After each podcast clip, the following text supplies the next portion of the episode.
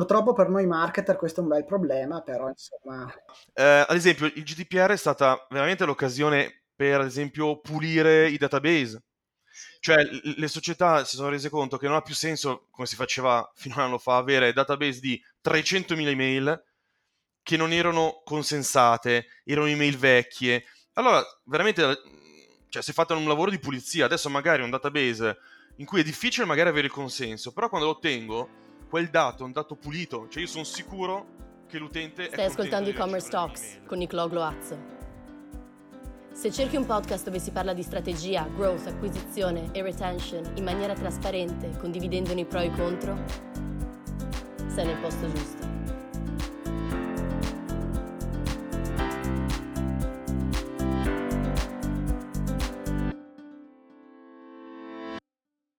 Bene, allora intanto grazie per esserti un po' preso il tempo e di risolvere, di venire qui insomma e, ci, e risolverci alcuni dubbi che spesso intanto ho pure io quando nel mondo e-commerce magari t- tante volte non so neanche rispondere. E, ehm, comunque, vabbè, eh, se, Lorenzo, dimmi un po', cominciamo magari intanto eh, dicendomi un po', un po', chi sei, cosa fai e di cosa ti occupi intanto. Allora, eh, io sono un, un legale, eh, mi occupo di diritto digitale da ormai un, circa una decina d'anni e in questo contesto ho creato appunto la Legal Blink, che è una, diciamo, un punto d'incontro fra eh, esperti di diritto digitale e merchant e web agency. Quindi noi eh, prestiamo assistenza legale in questo, in questo ambito. Ho capito. E sei a Milano? Sì, sì, sì, siamo a Milano, poi come, come team siamo un po' dislocati in tutta, in tutta Italia. Uh, nel progetto poi abbiamo creato un, un, diciamo, il primo generatore di documenti legali specifico per, per l'e-commerce, uh, quindi con tutti i documenti, insomma, di cui dopo parleremo anche oggi, eh, che possono servire appunto per avere un, un e-commerce eh, a norma, ecco. Ok, perfetto. Perché immagino appunto adesso avete spesso magari casi di... cioè diciamo spesso la parte legale è un po' trascurata, immagino nell'e-commerce quando si comincia soprattutto, giusto? Eh sì, nel senso che ehm, quando magari um, ci si approccia al, al, mondo digitale si pensa un po' di essere un po' in un, contesto di eh, impunità, nel senso che molto, molto non è fisico e quindi magari non si dà peso alle eh, diciamo, diciture legali, quindi condizioni generali, privacy. Uh, ed è un tema invece molto importante perché eh, i consumatori oggi sono molto più smaliziati rispetto al passato. Eh, quando accedono a un sito eh, riescono a capire se appunto è in linea oppure no, veramente da piccole cose. Eh, e un utente che non si fida del, del sito e-commerce non, non acquista e quindi insomma si, si perdono possibilità di, di guadagno. Um, e poi c'è anche il tema purtroppo delle, de, delle, sanzioni, cioè ci sono delle autorità che appunto possono, eh, diciamo, anche su segnalazione dei consumatori, eh, sanzionare il sito e-commerce che non è, che non è norma. Ok, infatti ora ti faccio già una domanda, allora più o meno che eh, qualcuno l'ha scritta, relativa a quali sono i rischi principali, tra virgolette, quelli che magari hai visto eh, le, o le sanzioni o comunque i rischi che si possono accorrere se non sia un sito comunque a norma. Sì, ma allora ci sono due contesti, un, un ambito privacy. Um, l'anno scorso appunto è entrato il, questo regolamento, il GDPR, che ha uniformato a livello europeo la privacy e sulla privacy il tema, il tema caldo è il marketing quindi un, um, le sanzioni proprio quelle più comuni in ambito privacy sono quando un sito fa attività di marketing, quindi invia newsletter, invia comunicazioni pubblicitarie e non ottiene però un consenso, quindi non ottiene un, un consenso valido per inviare queste, queste comunicazioni. Questo è un ambito molto delicato perché l'utente è sensibile allo spam. Quindi cosa succede? Che se non ha avuto il consenso e non riesco a dimostrarlo, parte poi eh, un reclamo all'autorità garante. Um, questo in ambito privacy è sicuramente il contesto più, più frequente. Um, in ambito, diciamo invece, di vendita, um, il settore più delicato è il recesso.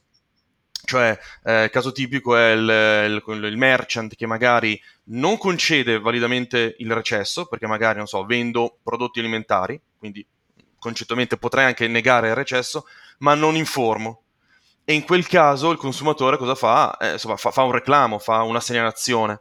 Um, e poi anche il tema della, della, scontistica. A volte ci sono delle regole che bisogna rispettare quando si diciamo, eh, pubblicano degli sconti eh, che se non vengono rispettate eh, ci possono essere delle, delle segnalazioni.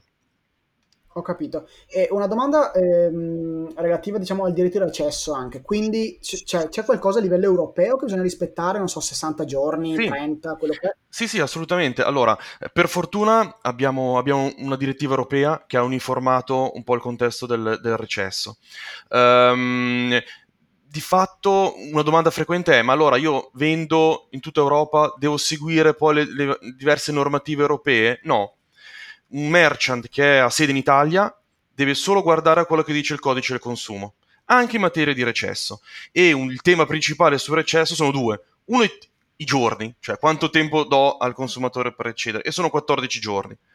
Un altro tema delicato sono le esclusioni, cioè ci sono dei casi in cui effettivamente io posso escludere il diritto di recesso, quindi non so, ehm, prodotti personalizzati, la scarpa con, con il logo personalizzato posso anche negare il diritto di recesso, o i prodotti alimentari. Però se nego, devo comunicare, perché se non lo comunico o lo comunico male, il consumatore ha 12 mesi per recedere. Quindi può darmi il prodotto alimentare, alimentare magari già scaduto, però può recedere. E quindi eh, poi c'è anche un rischio, come diciamo prima, proprio sanzionatorio. Um, però sì, la normativa europea, ma io devo guardare solo la legge, la legge italiana. Ok, interessante, ho capito. E domanda allora sulla privacy, ora non vorrei proprio dilagare, andare proprio solo nel discorso privacy, ma che magari anch'io potenzialmente ho e che poi faccio la parte marketing, è soprattutto nella parte di email marketing o comunque nella parte quando si inviano tanti email magari a un utente eh, ok, c'è la parte, la checkbox da, da, mettere, quella consento, eccetera, a ricevere email di marketing, eccetera, che ora va sflegata di default. Esatto. Ma quando io chiedo all'utente vuoi iscriverti alla newsletter, inserisci le email, faccio un esempio, per ricevere lo sconto, ma anche iscriverti alla newsletter. Questo è un consenso mm-hmm, oppure okay. no? Allora, ehm, deve essere libero, cioè non deve essere un consenso subordinato, quindi eh, ti do lo sconto solo se ti iscrivi alla newsletter. Ok? Ah. Eh, devono essere due cose parallele, quindi eh, io ti do lo sconto se vuoi, magari perché fai, non so, 5 acquisti, 6 acquisti, ok? Però non posso darti lo sconto se ti iscrivi alla newsletter, perché in questo caso eh, l'autorità, ci sono già stati dei, dei provvedimenti, dice non è un consenso libero. Um, c'è stato proprio un caso eh, recente, mm, insomma per recente intendo gennaio-febbraio di quest'anno, in cui un, un sito abbastanza grosso faceva un, ecco, faceva un po' quello che hai detto tu, ehm, ti faceva partecipare a un concorso solo se davi il consenso alla newsletter. Ehm, c'è stata una segnalazione, il garante è intervenuto, no, non ha sanzionato con, una, con un importo economico, però ha mm, diciamo, costretto il, la società a fare una comunicazione a tutti gli utenti dicendo sostanzialmente ci siamo scusati, ci siamo sbagliati, scusate, eh, vi chiediamo un consenso, e poi ha bloccato il database. Fino a quando, il database delle mail, fino a quando ehm, la società non si è messa in regola anche sul sito, quindi modificando il wording e quant'altro. Però eh, lì il danno, diciamo, è un danno all'immagine. Perché, cioè, tu immagina, non so, hai un pacchetto di 200.000 email e a tutti hai dovuto inviare questa, questa comunicazione. Però, diciamo, okay. ritorno alla tua domanda, il consenso deve essere sempre libero cioè non può essere okay, subordinato. Faccio, faccio, un po' fatica, diciamo, tra virgolette, a capirla questa cosa, nel senso perché vedo tantissimi anche e-commerce dove c'è il famoso pop-up iscriviti per ricevere il 20% di sconto, esempio. Mm, mm, mm, mm, cioè, è libero o non è libero? Nel senso, te ti iscrivi per riceverlo, ho capito cosa intendo? Eh, esatto, Però... esatto. Esatto, però, esatto, però non, è, eh, non, è, così, nel senso che in quel caso non è, non è un consenso libero a, a, ricevere la newsletter. Ad esempio, ci sono casi in cui magari eh, compare il pop-up dicendo eh, scarica l'ebook. Esatto. Eh, perfetto, ti do l'email, tu mi invii l'ebook, ma tendenzialmente la storia finisce lì. Se tu vuoi inviarmi newsletter, allora mi devi presentare un altro eh, diciamo, banner, una, insomma, una formula del consenso, in cui io, se voglio, ti do il consenso. Altrimenti no, perché se tu mi dici ti do l'ebook solo se ti iscrivi a newsletter. Allora, cioè, è, un è, un po', una richiesta estorsiva, diciamo. Um, poi di fatto ci sono gli strumenti per... Cioè, è, è, per questo che si diceva che è un tema molto sensibile, perché di fatto io poi ho subito lo strumento per cancellarmi. Cioè tu mi scrivi eh, alla newsletter, io non voglio, ok, c'è il link di disiscrizione, potrebbe finire lì. Però questo tema veramente è, mo- è molto sensibile, quello dello spam, del, dell'invio di, di, comunicazioni, quindi eh, è per questo che è un tema, è un tema caldo. Interessante, sì, purtroppo per noi marketer questo è un bel problema, però... Beh, ma posso dirti una cosa? Eh, ad esempio, il GDPR è stata veramente l'occasione per, ad esempio, pulire i database. Cioè, le società si sono rese conto che non ha più senso, come si faceva fino a un anno fa, avere database di 300.000 email che non erano consensate, erano email vecchie. Allora, veramente, cioè, si è fatto un lavoro di pulizia. Adesso magari un database in cui è difficile magari avere il consenso, però quando lo ottengo, quel dato è un dato pulito, cioè io sono sicuro che l'utente è contento di ricevere le mie email. E, sì. e, quindi eh, cioè, incide anche su, sui costi, ma anche sulla tua attività. Magari per te non ha senso lavorare tanto se poi il database non, non, non ha un, un, feedback positivo. Quindi su quello, su quello se, dal nostro punto di vista, ha avuto un, un effetto positivo. Ok, ma infatti sì, sicuramente parte interessante secondo me, sarà magari da approfondire anche con un'altra live proprio sul tema privacy secondo me, infatti ora torniamo diciamo al discorso partite IVE e apertura di un e-commerce, quindi torno magari a una domanda che nasce spesso anche sul gruppo è partita IVA, bisogna aprirla, che partita IVA bisogna aprire, questo magari dipende però quando si comincia a vendere online cosa bisognerebbe fare sì, ufficialmente? Assolutamente, allora diciamo che la, per rispondere alla domanda della partita IVA è sicuramente mm, importante capire che tipo di società ehm, l'utente o insomma l'imprenditore vuole creare. Eh, su questo noi abbiamo fatto eh, di Legal Big, mm, c'è un, un articolo sul, sul, blog di Shopify in cui diciamo, diciamo quali possono essere le società eh, più, mm, più, frequenti eh, da aprire. Sostanzialmente la scelta è, sono tre, tre possibilità, o una ditta individuale, o una SRL, o una SRL semplificata. Eh, in tutti e tre i casi però serve la partita IVA, cioè serve, mh, è obbligatorio andare in Camera di Commercio eh, ed è la Camera di Commercio, la Camera di Commercio competente quella dove avrà sede, eh, sede legale la mia società o la mia ditta. Mm-hmm. Eh, vado in Camera di Commercio, c'è tutta insomma, una modulistica eh, per chiedere la partita IVA e chiedere l'iscrizione in Camera di Commercio. Um, questo è diciamo, un passaggio che bisogna fare sempre, perché su internet ci sono un po' di articoli che hanno generato un po' un misunderstanding, cioè magari a volte si legge che solo se, non so, fatturi meno di 5.000 euro, allora non devi aprire la partita IVA. Eh, ci sono un po' di, di, articoli in questo tipo. Non è così. Eh, su questo diciamo, il 90% dei commercialisti sarebbe eh, d'accordo. Perché? Perché questa famosa soglia di 5.000 euro è per eh, la, diciamo, la, la prestazione occasionale ma riguarda solo le attività che nascono già come prestazione occasionale. Ad esempio, so, il freelancer eh, mm-hmm. io scrivo degli articoli per una società, allora accedo come prestatore occasionale, finché non supero la soglia di 5.000 euro. E posso anche non aprire la partita IVA. Ma per un imprenditore l'attività non può essere occasionale, perché è, è attività imprenditoriale, insomma, per definizione. Quindi eh, la partita IVA serve sempre, anche se ho fatturato magari, ma ci può stare, cioè ci mancherebbe nel primo anno, non so, 300 euro, ok? Perché magari ho iniziato 1000 euro però la partita IVA e l'iscrizione in Camera di Commercio eh, è sempre necessaria. Um, poi quello che può cambiare un po' anche il sistema di, di, diciamo, di fatturazione, i costi e quant'altro è veramente la, la forma societaria che, che, io voglio dare. Uh, perché insomma ci sono diverse conseguenze e quant'altro. Um, la scelta più frequente in effetti può essere la, la ditta individuale, Um, perché? Perché meno, ci sono meno attività burocratiche, costa sicuramente meno anche come eh, diciamo, eh, spese in camera di, commercio, spese di notaio. La, la conseguenza, poi mm, diciamo, nell'ultimo articolo forse che abbiamo pubblicato sul blog c'è scritto eh, in modo più approfondito, con la ditta individuale però il rischio qual è? È che rispondo io, con il mio patrimonio, cioè io di, di Lorenzo. Quindi se ho mm. dei debiti, se le cose vanno male, eh, possono arrivare, non so, a migliorarmi la, la, la macchina o, o, la casa. Eh, invece con la società, una SRL per esempio, ehm, io ne rispondo solo con il patrimonio della società. Quindi eh, la società avrà un suo capitale sociale, eh, il minimo è mh, mm, 10.000 euro, ma all'inizio si può versare anche un, una quota, un 20-25%, eh, e poi se la società ha, non so, dei beni o quant'altro, se ho dei debiti, però rispondo solo con quelli. Um, quindi il vantaggio è questo, lo svantaggio è che ci sono un pochettino di, di, costi, di costi in più, ecco, eh, anche proprio come, come commercialista.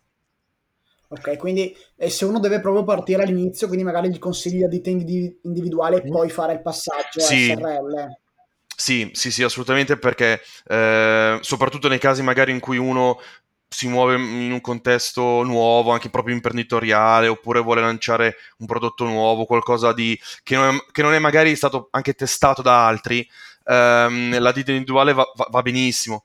Eh, perché? Perché se sono all'inizio ho anche un, un rischio molto contenuto, cioè eh, il, il regime di, il, diciamo, il flusso di, di, pagamenti è contenuto, quindi eh, sì, ne rispondo sempre con il mio patrimonio, ma è difficile che se il, il, diciamo, il, gli affari sono contenuti, ho dei debiti di 2 milioni di euro, ok? Um, e però ho il vantaggio di avere veramente delle procedure burocratiche molto, molto snelle.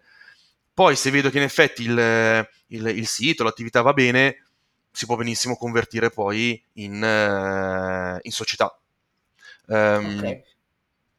E secondo te una domanda eh, da un utente. Ha senso partire con regime forfettario? Allora, eh, sicuramente sì, um, soprattutto se sono una, una ditta individuale. Cioè, eh, se sono una ditta individuale e ipotizzo che nel primo anno, eh, tendenzialmente fino ai primi 5 anni, ho un regime d'affari fino a 30.000 euro lordi, ok? Uh, sicuramente il, il regime de- forfettario, quello che si diceva una volta, il regime dei minimi, va benissimo perché ho una tassazione del 5%. Quindi è una cosa, cioè, consideriamo che una società arriva a pagare fino al 40% di, di tasse, cioè sommate tutte le varie eh, addizionali e quant'altro. Eh, con la ditta individuale sicuramente ehm, ho questo vantaggio, cioè proprio ho il, ho il regime forfettario. Ok, ora questo regime, regime, dei minimi è stato abbassato perché sono fuori dall'Italia da un po', ma cioè scusami, è stato alzato il limite a 65 o mi sbaglio? Non è ancora no, attivo. No, no, no. 30.000, lo sono 65.000 lordi, ma è ancora in alcuni casi. Ci sono, allora, ci sono tante condizioni. Ad esempio, hanno abolito la, mm, eh, diciamo, il regime di età, però si può arrivare, si può, può, essere ancora contenuto fino a 30.000 lordi, lordi, quindi okay. comprensivi di tasse e tutto. Ok, quindi quello di 65.000 non vale per... Va, va, vale, mh, mm, devono essere rispettate altre condizioni, però diciamo a un livello minimo vale, vale ancora questo, vale ancora questo, mh, mm, eh, questo limite. Però ci sono okay. veramente tante condizioni che devono essere rispettate, per questo che infatti il primo consiglio che, che, che mi sento di dare è comunque ehm, confrontarsi poi con un commercialista. Ok, ho capito. Bene, e ehm, poi volevo chiederti, uh, ci sono che altri adempimenti legali ha qualcuno che vuole aprire un e-commerce, oltre comunque all'iscrizione a Camera Commercio, apertura partita sì. IVA, c'è qualcos'altro? Assolutamente, allora c'è eh, un adempimento che si chiama SCIA, cioè segnalazione certificata di inizio attività. Eh, quando ho ottenuto appunto l'iscrizione in Camera di Commercio, la mia partita IVA, ehm, in Italia c'è, c'è, un sito che si chiama Impresa in un giorno, ehm, al quale uno si può, cioè si deve registrare e deve inviare questa comunicazione, questa cosiddetta SCIA, che è la comunicazione che io invio allo Stato in cui dico che sto iniziando un'attività imprenditoriale. Um, questo è sicuramente un adempimento che devo fare se non ho mai fatto un'attività, quindi se sono totalmente sconosciuto al, allo Stato. Um, una volta fatta questa comunicazione c'è tutto un percorso, quindi anche proprio di eh, documenti che devono essere allegati, quindi eh, carta d'identità, visura e quant'altro. Um, fatta questa segnalazione è tutto telematico, quindi eh, accedo al portale e poi ricevo una, una ricevuta di, di, presentazione. Io posso iniziare subito eh, la mia attività, non, non, è richiesto di aspettare un controllo e quant'altro. Um, lo Stato a tempo una trentina di giorni per poi eventualmente eh, so, contestarmi o effettuare dei controlli e quant'altro. Però questo è sicuramente un adempimento che devo fare, però una volta fatta la, la, la comunicazione eh, posso iniziare subito a, ve- a, vendere, a vendere, online. Um, e questa è, è, un'attività che devo fare sempre se non ho mai fatto un'attività, ad esempio, offline. Se invece ho fatto un'attività offline, quindi avevo già un negozio fisico, devo, quindi avrò già presentato questa, questa scia, magari anche, so, vent'anni fa, quando non c'era ancora questo sito, uh, devo accedere lo stesso al, al, sito e fare semplicemente un'integrazione. Quindi comunica- comunicare che ehm, l'attività che svolgo mh, offline da oggi o da domani sarà anche eh, online. Ah, ok, non, non, conoscevo questa cosa della, della scia. Che è solo relativa al mondo retail, e-commerce, questa cosa. Eh, allora, questo vale, vale, sempre, vale per qualsiasi attività imprenditoriale sì, sì, assolutamente. Um, poi, diciamo, un'ulteriore, magari, mh, mm, diciamo, informazione importante è questa, che quello che abbiamo detto adesso è sicuramente valido, quindi faccio offline, se mi butto online devo solo fare un'integrazione. Se però cambio totalmente settore merceologico, eh, devo presentare una nuova scia. Um, cambiare totalmente settore cosa significa? Che nel nostro contesto del, della scia ci sono soltanto due grandi settori merceologici, eh, prodotti alimentari e prodotti non alimentari.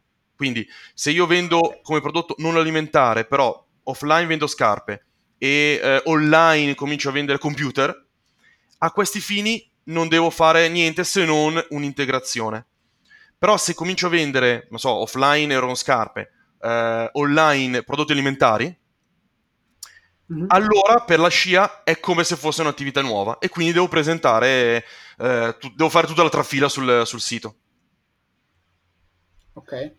E ora, fatalità, mi viene in mente, nel sito comunque devo anche esporre queste, questi dettagli come la partita IVA o, o magari iscrizioni, eccetera. Allora, ehm, sì, ehm, diciamo, la legge dice che bisogna comunicare al, al, all'utente tutti i dati identificativi del venditore. Questo è un altro elemento importante perché ci sono state un paio di segnalazioni ehm, eh, e anche provvedimenti de- del garante. Ehm, diciamo, l- il modo più veloce è nel footer. Quindi nel footer io devo indicare tutti i dati identificativi del, della società o della ditta individuale, quindi eh, la denominazione, eh, quindi non so, Marco Rossi SRL, eh, la sede legale, la Camera di Commercio eh, di appartenenza e la partita IVA ehm, e poi il capitale sociale. Capitale sociale che non c'è nella ditta individuale. Ecco, questo è un elemento importante perché magari eh, nella ditta individuale non c'è, quindi è un elemento che non devo, non devo indicare. Lo metto nel footer perché è la parte del sito che l'utente vede sempre, cioè da qualsiasi parte atterri vede queste indicazioni. Ehm, e poi le devo replicare nella, nelle condizioni generali. Eh, quindi, non so, nel primo articoletto eh, metto tutti i dati. Um, questo, come dicevamo prima, è importante perché non, è, cioè, non, non adempio soltanto la legge, eh, agevolo il consumatore, cioè eh, miglioro il mio rapporto con il consumatore perché sa chi sono.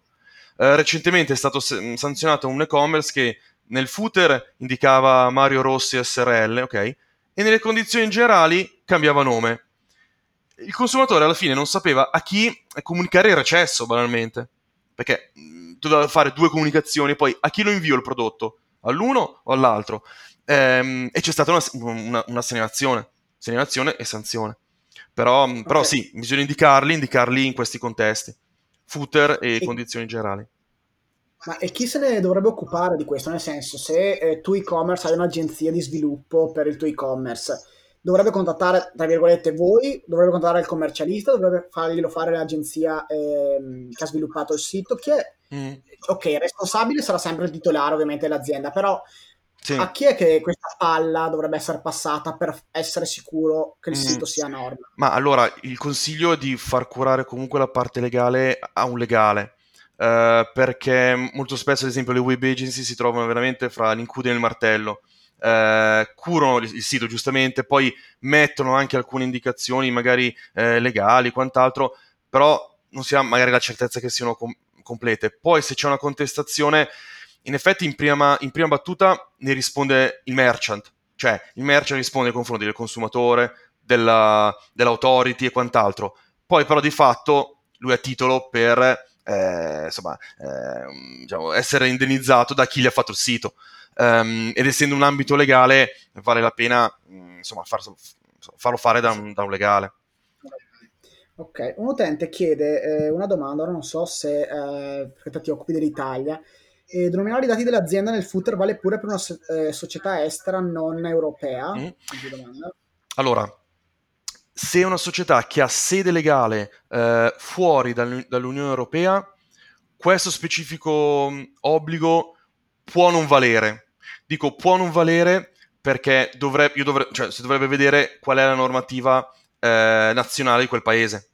Quindi non so se io ho la società eh, in, come sede legale eh, in India o in Cina, eh, il contratto sarà disciplinato dalla legge cinese molto spesso e quindi io dovrei avere cura di rispettare la normativa. Um, quindi questo è un po' un principio che insomma, vale anche in questo contesto. Poi di fatto um, c'è un principio di diritto internazionale che vale anche nelle compravendite con i consumatori, eh, in forza del quale si, va, si deve applicare il, diciamo, il, la normativa più favorevole al consumatore quando il consumatore che la eh, rivendica, fra virgolette.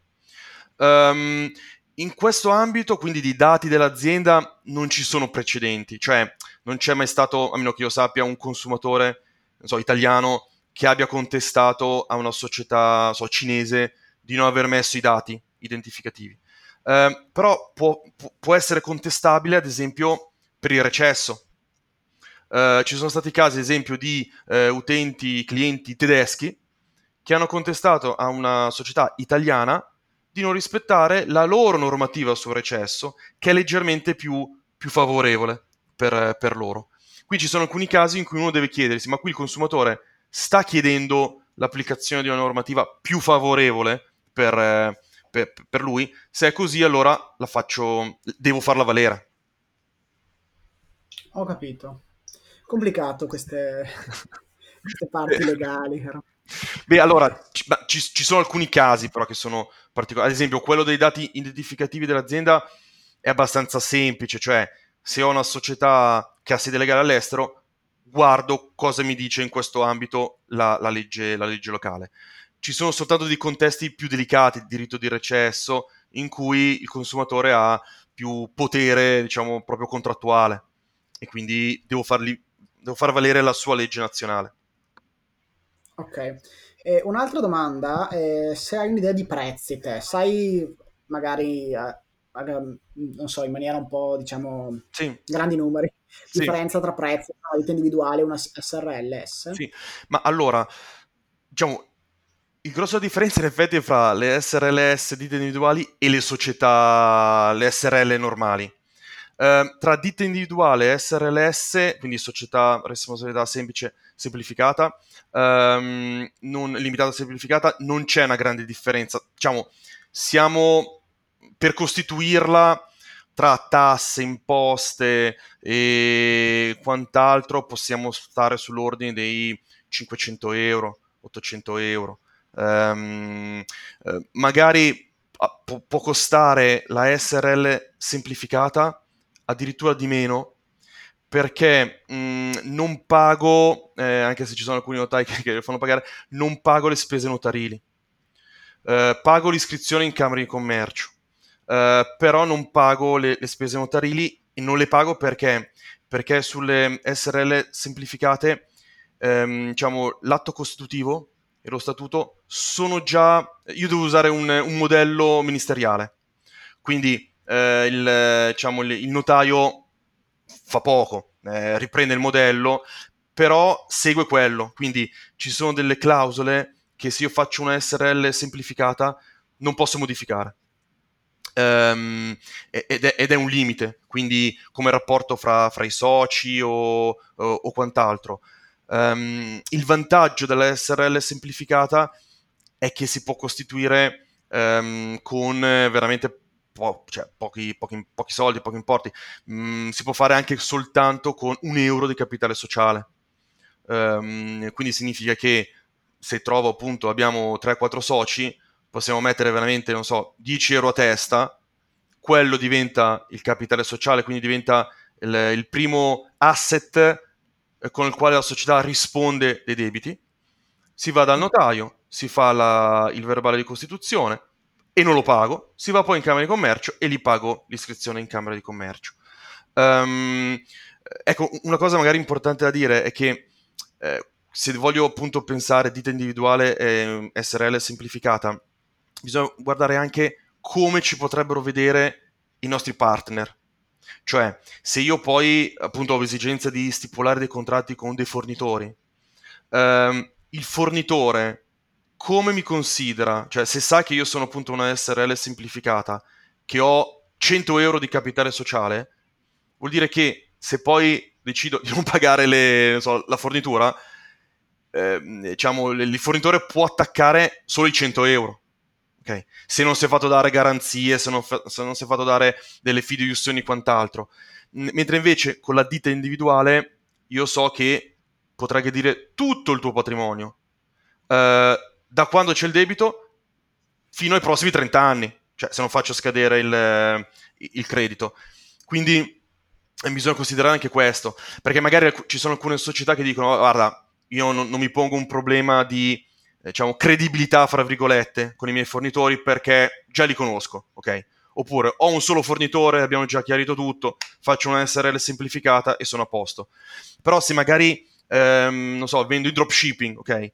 Ehm, oppure devo andare a cercare dei partner, abbiamo visto che in effetti, vo- cioè non sempre, a volte ehm, avere una SRL semplificata con magari un capitale sociale irrisorio ehm, può essere magari un problema anche magari per trovare, non so, dei mm, partner o dei finanziamenti.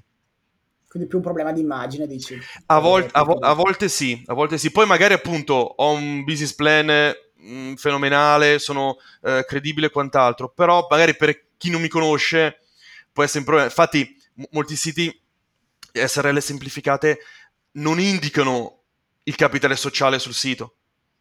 Eh, che è un errore, cioè nel senso che dovrebbe essere indicato, però non lo indicano perché? Proprio per un discorso, come dicevi tu, di immagine, quindi eh, metto la sede, metto la, la, la partitiva e quant'altro, però non dico capitale sociale 100 euro. Um, lato consumatore, questo rileva poco, cioè il consumatore mh, mm, non, è, non è sensibile al fatto che tu sia una ditta individuale o una SRL, almeno mh, mm, questa è la nostra esperienza um, però p- possono esserlo i fornitori. Uh, Infatti, che, che... visto che ci sono dropshipping, vedi c'è, c'è, qualcosa da tenere a mente o qualcosa in particolare quando si costituisce un e-commerce, una società da questo lato qua? Ma allora, eh, lato dro- dropshipping, diciamo, il, il, tema che sicuramente bisogna curare, la, lato nostro legale, è il contratto. Um, cioè avere un contratto forte, banalmente, eh, la legge applicabile, se riesco, deve essere quella italiana. Dico se riesco perché se ho davanti un fornitore grosso, dice no aspetta, legge cinese, tanti saluti. Uh, e poi dire che in caso di controversie è competente il tribunale so, di Milano, cioè dove ho sede io. Um, questo è sicuramente un, un dato. Già questo può risolvere veramente tantissimi problemi. Perché poi se c'è una contestazione, anche soltanto dire al fornitore, sai che c'è? Vediamoci davanti al tribunale di Milano, oppure mi riconosci, non so, un rimborso e quant'altro, fa la, può fare la differenza, perché il cinese giammai verrà qui in Italia a fare una causa, eh, e nemmeno io italiano farei una causa no, in, in Cina, se, no, se, non per importi molto, molto grossi. Quindi già questo, chiarire questo è importante. Poi abbiamo visto che ad esempio un tema sensibile sul dropshipping è l'uso del, del mio marchio, cioè l'uso del mio nome. Perché? Perché magari a volte ehm, io, io, italiano trovo un fornitore cinese e gli dico guarda sono Mario Rossi. Uh, lui mi conosce e magari nel tempo è già successo cioè, non, eh, nel tempo il cinese comincia a utilizzare il mio nome magari anche per fare pubblicità in Cina. È successo che poi il cinese acquista il marchio anche soltanto come marchio di fatto. Ci sono stati casi di gente che poi ha voluto fare business in Cina poi ho scoperto che il mio, il mio fidato fornitore mi aveva praticamente usurpato il, um, il, ah. il marchio, ok? Quindi... Hai fatto una copia, ovviamente. esatto, sì, sì, esatto.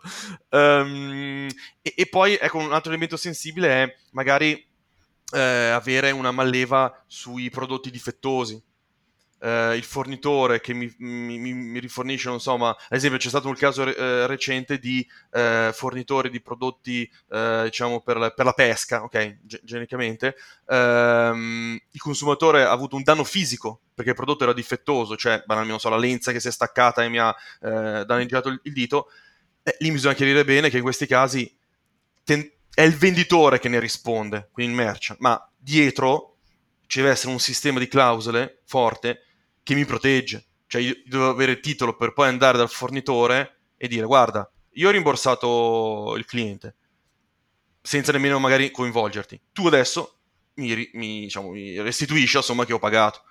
È la cosiddetta malleva. Okay. Eh, infatti, ma succedere, queste, possono succedere queste cose, appunto, faccio un esempio, magari compri un prodotto in, drop, in dropshipping, una cuffia, gli esplode nell'orecchio, chi è che ne risponde? Stessa cosa magari per un prodotto eh, del, nel food non so, te magari acquisti dei succhi, vengono fatti da questa azienda, ci metti su il tuo brand e poi li, li rivendi, perché te hai voluto fare questi succhi fatti particolari. Ma se una persona si sente male, chi ne risponde di questi problemi? Esatto, allora, in prima battuta eh, ne risponde il venditore. Quindi ehm, eh, il venditore non può dire subito, guarda, eh, il mio fornitore è tizio, vai da lui, ok? Oppure io ho venduto il, il prodotto alimentare, ma è stato fatto da, da Caio, perché il rapporto è tra me e chi acquista, è finita lì. Um, è vero però che il venditore poi ha la malleva, cioè eh, può eh, a titolo poi per chiedere subito il, il rimborso. Tanto è che questo, questo rapporto può diciamo, eh, operare in modo automatico, cioè se la, la, vicenda si risolve in via bonaria, si può fare benissimo una transazione in cui è il, direttamente il, il produttore che paga il, il consumatore. Però bisogna trovare un accordo perché se il fornitore magari dice no, sai che c'è, ma no, il mio prodotto era eh, perfettamente conforme e quant'altro, il, al cliente non ne frega niente. Lui va direttamente dal, dal venditore e poi sarò io a chiedere i soldi al, um, al, al, al, mio fornitore. Infatti ci sono magari, se si riesce, alcune clausole in cui questo risarcimento, il rimborso che mi fa il fornitore è automatico. Cioè ci sono casi magari su, per importi bassi in cui io merchant, merchant risarcisco subito il cliente a mia insindacabile eh, valutazione, ma tu fornitore ti impegni, quando io ti comunico che ho fatto il rimborso, a, a, a ridarmi i soldi, ecco. Ok, e è una, una, prassi normale questa? Oppure cioè, spesso i fornitori non vogliono fare questa tipologia di contratto e assumersi responsabilità, eccetera? Oppure di solito è, mm-hmm. è una cosa normale? Allora, diciamo che uh, questa sarebbe, sarebbe, la prassi normale e anche quella più logica, perché eh, il venditore può rispondere, non so, se ho, su, sul prodotto venduto in dropshipping, non so, se ho, non ho la privacy fatta apposta o se ho fatto eh, delle, mh, mm, eh, delle, comunicazioni errate, ma sul prodotto è, è giusto che ne risponda il fornitore. Quindi questo flusso è quello più logico e naturale. Uh, non c'è una normativa di legge okay, che, lo, che, lo, prevede, se non la garanzia del produttore, però quello è, è, un altro contesto. Però abbiamo usato il condizionale perché dipende un po' anche dai rapporti di forza. Cioè, se io magari ho un unico fornitore grosso, oppure un unico fornitore di cui mi fidi, um, e, e qui, in quel caso la forza contrattuale ce l'ha lui. Cioè lui mi può dire, sai che c'è, o accetti queste queste clausole oppure non, non, non, si firma il contratto. Qui ci possono essere dei casi in cui in effetti uno ha un po' le, le, spalle, le spalle, al muro. Però tendenzialmente, allora ti dico, dipende molto dai casi. Tendenzialmente si riesce a inserire delle, delle clausole di questo tipo, magari non tutelanti al massimo, però in cui si introduce questo, questo, questo concetto, cioè che tu fornitore mi, mi rimborsi. Magari non in modo automatico, magari dovrei fare anche magari una causa, però quantomeno ho una clausola insomma, che mi protegge. Ok, queste cose di solito le fate concettualmente voi, le dovrebbe fare un avvocato, un commercialista, questi Ma, contratti? Allora, diciamo che come materia questa è puramente legale. Um, come Legal Blink, in effetti noi da un circa mesetto abbiamo nel nostro generatore messo anche la possibilità di generare in modo automatico il contratto di dropshipping. Uh, e di fatto però lo facciamo noi, cioè insieme alle, a, all'utente generiamo il documento perché abbiamo bisogno de- delle domande, quindi intrecciamo diciamo, l'esigenza del merchant di veicolare un messaggio, una tutela, con la nostra assistenza. Eh, vabbè, uno lo può usare anche da solo, però ehm, è un ambito in cui serve, serve un legale, quindi cioè, ci siamo noi oppure c'è un legale di fiducia, però una te- questa è sicuramente una tematica strettamente legale. Um, ne- il commercialista magari cioè, entra sicuramente quando si parla, non so, di eh, dazi o di, di, di, IVA extracomunitaria, però come proprio contrattualistica questa è proprio da, da legale. Ok. Ehm, ci sono ora, eh, quando qualcuno, diciamo, hai visto magari in questi anni, quali sono gli errori più comuni che magari te hai visto spesso nell'apertura di un e-commerce? Mm-hmm. devi farmi una lista, non so, di top 3 da evitare o quelli più comuni che hai visto. Sì, ma allora, eh, il, il, primo errore, eh, diciamo, concettuale è, sempre ritornando un po' al, al diritto di recesso, ci sono casi in cui il merchant proprio crea degli ostacoli, cioè crea degli ostacoli al consumatore quando eh, il consumatore vuole esercitare dei propri diritti leciti. Eh, quindi non so, magari in ritardo, ti, ti, chiedo delle conferme per comunicarmi il diritto di recesso, oppure non ti scrivo bene, non so, il tuo diritto sulla, eh, sulla garanzia, eh, oppure non sono chiaro magari quando espongo i prezzi, eh, gli sconti, mm, quindi un po' il tema della, della, comunicazione, proprio della comunicazione legale sul, sul sito.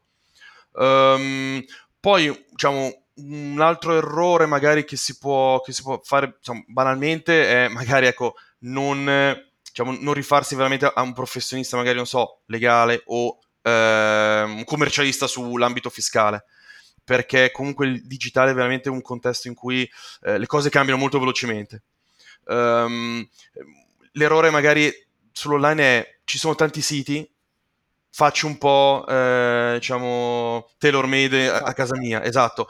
Però l'obiettivo di qualsiasi sito e-commerce è farsi notare, cioè farsi vedere, cioè proprio differenziarsi dalla, dalla massa. E quindi ehm, eh, differenziarsi significa che tutti mi devono vedere, ma devo avere un sito che è, diciamo, tecnologicamente, anche dal punto di vista legale, perfetto.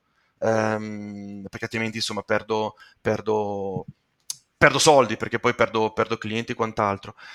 Poi magari un terzo errore è banalmente, ha visto, farsi magari dei falsi problemi. Cioè, ci sono alcuni, alcuni ambiti in cui l'e-commerce è preoccupato di cose però che banalmente non sono de- dei problemi eh, legali. Cioè, io ti faccio da- dal mio punto di vista proprio di, di legale. Ehm, ad esempio, la, la, classica domanda è: ehm, vendo in, tutta, in tutto il mondo, okay? oppure consegno in tutto il mondo allora devo rispettare la normativa di questo paese o quant'altro. Ecco, questo è un falso problema, perché può, però se non si dà una risposta, magari uno fa un sito con 20 versioni di condizioni generali che non serve. Perché? Perché la risposta è che il, il, il merchant è assoggettato alla propria legge nazionale. Quindi ho sede in Italia, devo rispettare la normativa italiana. Il contratto scrive, quindi nelle condizioni generali di vendita devo scrivere solo che è disciplinato dalla legge italiana. Punto. Okay. E lì... quindi tradurla nella lingua locale anche tutti questi contratti? Allora, ba- esatto, è proprio questo. Se io dico che il contratto ehm, è soggettato alla legge italiana, in base alla legge italiana non c'è un obbligo di prevedere le condizioni generali, non so, in tutte le lingue eh, in cui, non so, consegno. Ehm, questo lo, lo... anche la privacy. Allora, sulla privacy allora, c'è una zona di, di, limbo perché ci sono state delle mh, mm, eh, guidelines eh, pubblicate un paio di anni fa che sostanzialmente dicevano se tu, se il tuo sito diciamo è raggiungibile in X paesi, dovresti presentare una, eh, una privacy policy in tutte le lingue eh, in cui è raggiungibile. Poi c'è stata un po' una correzione dal nostro garante che sostanzialmente eh, l'ha un po' corretto, ma proprio da un punto di vista eh, anche proprio di, di principio. Qui eh, ha detto non è proprio così, nel senso che il sito e-commerce per definizione è raggiungibile tendenzialmente in tutto il mondo. E qui ha detto giammai serve una privacy per tutte le lingue. Um, sicuramente italiano-inglese, perché l'inglese comunque è una delle lingue ufficiali in ambito europeo, quindi italiano-inglese va sicuramente bene. Poi è un discorso di opportunità, cioè se io mi voglio, non so, direzionare eh, in un mercato particolare come quello cinese, allora sicuramente è opportuno anche la lingua cinese, perché lì di fatto nessuno comprerà mai, anche la privacy cinese. Però conce- se la si lascia tutto in italiano è sbagliato, cioè è legalmente eh, sbagliato oppure ufficialmente si potrebbe lasciarla in italiano? Allora, si può lasciare in italiano. Si può lasciare il, ehm, le condizioni generali, la privacy in italiano. Um, di fatto poi, anche questo appunto è un falso problema perché, perché eh, insomma, sono frequenti il sito che, non so, ha la versione italiana e la versione in inglese, no? E lì ha già caricato tutte le schede prodotto in inglese. Però lo, quel sito poi di fatto trasporta anche in Polonia, per esempio, eh, mm. o in India. Quindi lì faccio un'altra versione dei documenti in inglese, ma più che altro per conformità, con, eh, cioè per congruenza con eh, tutto il sito. Però n- non c'è un obbligo, nel senso che la nostra legge italiana non lo prevede. Ed è anche, una, cioè, è anche, giusto così, perché altrimenti veramente avrei dovuto fare eh, 100, non so quanti sono i paesi nel mondo, 180 versioni delle, de, dei miei documenti legali. Sì. Esatto, no, vabbè, tanto ormai basta fare tasto destro, traduci con, esatto. con Chrome però ufficialmente bisogna, sì, era, giu- era buono a sapersi. Diciamo. Esatto, esatto.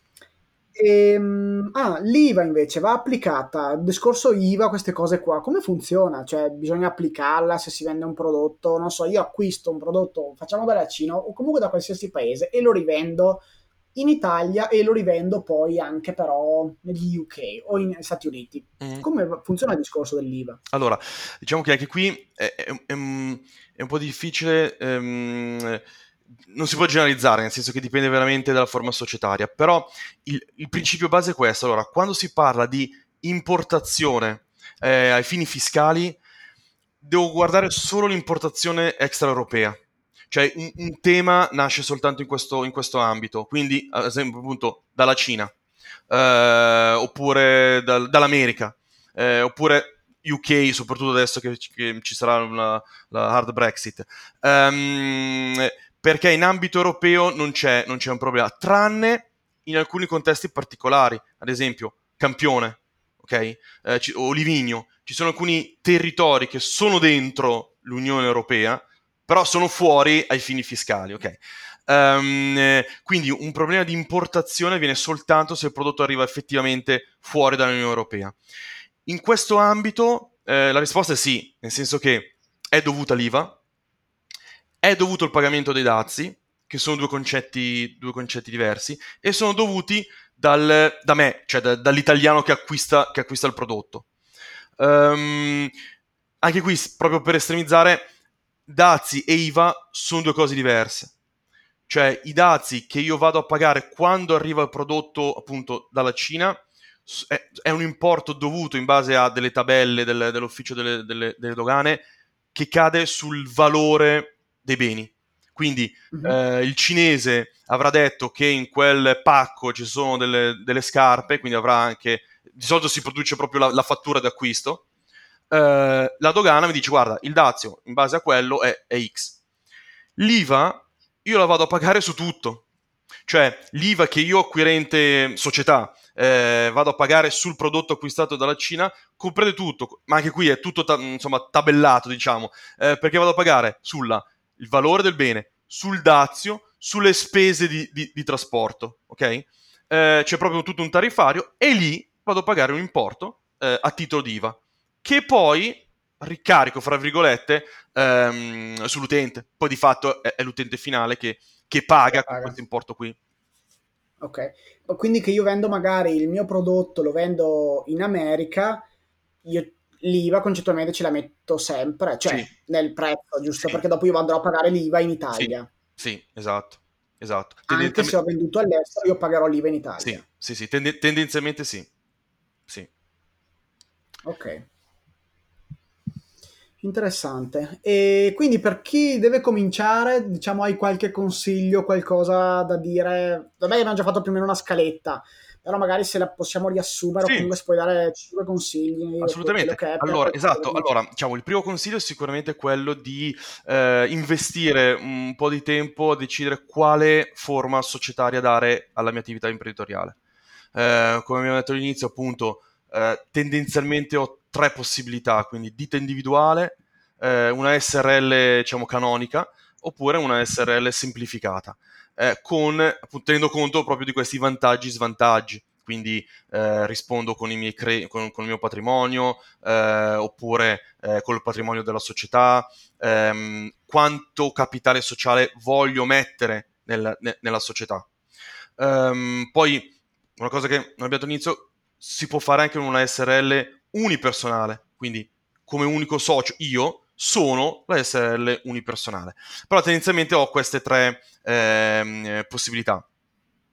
Poi un altro consiglio appunto è quello comunque già di partire bene, cioè di affidare comunque la parte fiscale, la parte legale a, dei professionisti esterni. Um, quindi diciamo, nelle figure coinvolte ci sarà ovviamente l'imprenditore, il merchant, la web agency, però ecco, di, di, mettere una figura terza, perché molto spesso abbiamo visto che eh, le web agency sono tra un po' l'incudo nel martello e, e, non è nemmeno giusto perché il, diciamo, il, il diritto digitale è veramente in continua, in continua evoluzione e eh, la web agency molto spesso non ha gli strumenti per, per stare un po' al passo con, eh, con i tempi. Poi un altro, un altro, consiglio che posso dare è comunque quello di, anche in ottica di diciamo, rapporto con, con, il consumatore, di essere sempre diciamo, comunicativi. Quindi già il sito, le, se è compliant alla normativa, eh, comunica bene, quindi comunica i diritti, comunica le facoltà che, che, ha, il, che ha il consumatore. Quando c'è appunto un, un reclamo, una contestazione, evitare eh, gli ostacoli indebiti, cioè se il consumatore eh, ha diritto a qualcosa, è meglio riconoscerlo subito. A volte è meglio anche addirittura diciamo, riconoscerlo se non ha eh, diciamo, tutte le ragioni, perché poi comunque appunto il, l'utente insomma, non, non, soddisfatto poi non, eh, è un utente perso, ecco, tendenzialmente. Um, e poi ecco, curare, ad esempio, anche diciamo, le pagine del sito, quindi essere, essere chiari sulle, sulle informazioni e quant'altro, e poi la privacy. Eh, il, il, tema della privacy eh, è sicuramente un, un, ambito delicato. Abbiamo parlato all'inizio del marketing, eh, quindi newsletter, informare bene e avere un consenso, un consenso pulito. Questo sia quando facciamo attività di puro marketing, sia quando facciamo un'attività che ormai è diciamo, la moda del momento, eh, la profilazione, che è un ambito ovviamente molto più, più delicato in cui vado a diciamo, profilare, quindi vado a seguire il, il consumatore per dargli una pubblicità personalizzata. Ok, grazie. E un'ultima cosa che mi è venuta in mente ora finché parlavi, che è successa diciamo negli Stati Uniti, quindi non so forse quanto eh, possa impattare ancora l'Italia o se magari la conosci, è spesso negli Stati Uniti, ultimamente con qualche cliente, è successo che eh, ricevono delle cause perché il sito non era, eh, come si dice, ehm, fatto magari per persone con disabilità. Mm-hmm, mm-hmm. È un tema che conosci questo perché, e quindi abbiamo dovuto aggiungerci questo widget che permette quindi alle persone di, con disabilità di capire, non so, che la tipologia di immagine, ingrandire il testo, non lo so, fare varie cose sul sito. Mm-hmm. È una cosa che conosci, che succede? Ok, allora, in Italia, in Europa no, al momento non c'è una normativa, non ci sono delle guidelines particolari su questo, in, in questo ambito. Um, ci saranno magari delle, delle novità, eh, però non tanto sulle persone con disabilità, ma eh, in ottica sempre di chiarezza comunicativa. Banalmente, eh, probabilmente quest'anno, cioè nel 2020, informative privacy dovranno contenere dei simboli all'inizio che chiariscono subito eh, alcuni concetti. Quindi vedo un certo simbolo, però sarà la comunità europea a, a definirlo. Faccio profilazione, devi mettere un simbolo. Cedi i dati, devi mettere in modo tale che l'utente poi di volta in volta sarà istruito e capirà subito se faccio un tipo particolare di trattamento. Però, però no, mm, in questo, in questo ambito mm, al momento mm, l'Unione Europea, l'Italia non hanno ancora recepito niente. Ok, per fortuna. E, um, ultima cosa, discorso font, c'entra qualcosa che, che, è magari troppo poco leggibile, sai, sì. la, la, scritta piccolina, da risco, eccetera, è okay. importante, non è importante? Ma allora, eh, come font di per sé, ehm, no, c'è un consiglio però, anche qua arrivano sempre da linee guida del, del garante, che quando magari faccio un, delle condizioni generali magari o della privacy lunghe, le, le, le authority cosa hanno detto? Se il documento è troppo lungo, farlo precedere da una sorta di mh, mm, informativa stratificata, cioè all'inizio fai una sorta di riassunto e poi c'è il documento, c'è il documento lungo. Di fatto il problema del font può essere il documento non è ben leggibile. Questo, questo sicuramente sì, quindi non, non, non vale diciamo, le, le, la pena di fare, non so, come si faceva una volta il, il Word in piccolino sul, sulla clausola magari vessatoria o quant'altro. Um, eh, I documenti devono essere scritti in modo chiaro, quindi devono essere anche letti in modo, in modo agevole. Quindi, cioè non c'è un font particolare, ma sicuramente eh, devono essere letti in modo, in modo chiaro, quindi eh, font troppo piccoli o caratteri troppo piccoli non, non vanno bene. Ok, va bene, dai, allora, perfetto. Grazie mille intanto delle informazioni. Qua più o meno abbiamo raggiunto l'ora. Sì. Quindi eh, te dopo ehm, senti libero magari anche nei prossimi giorni se vuoi aggiungere quei commenti, eh, poi magari qualche link di qualche anche il tuo blog sì. e dove magari parlato in qualche argomento specifico, senti pure libero di farlo. E niente, ti ringrazio intanto di questa ora, di queste informazioni che ci hai dato e quindi a presto. Grazie a voi.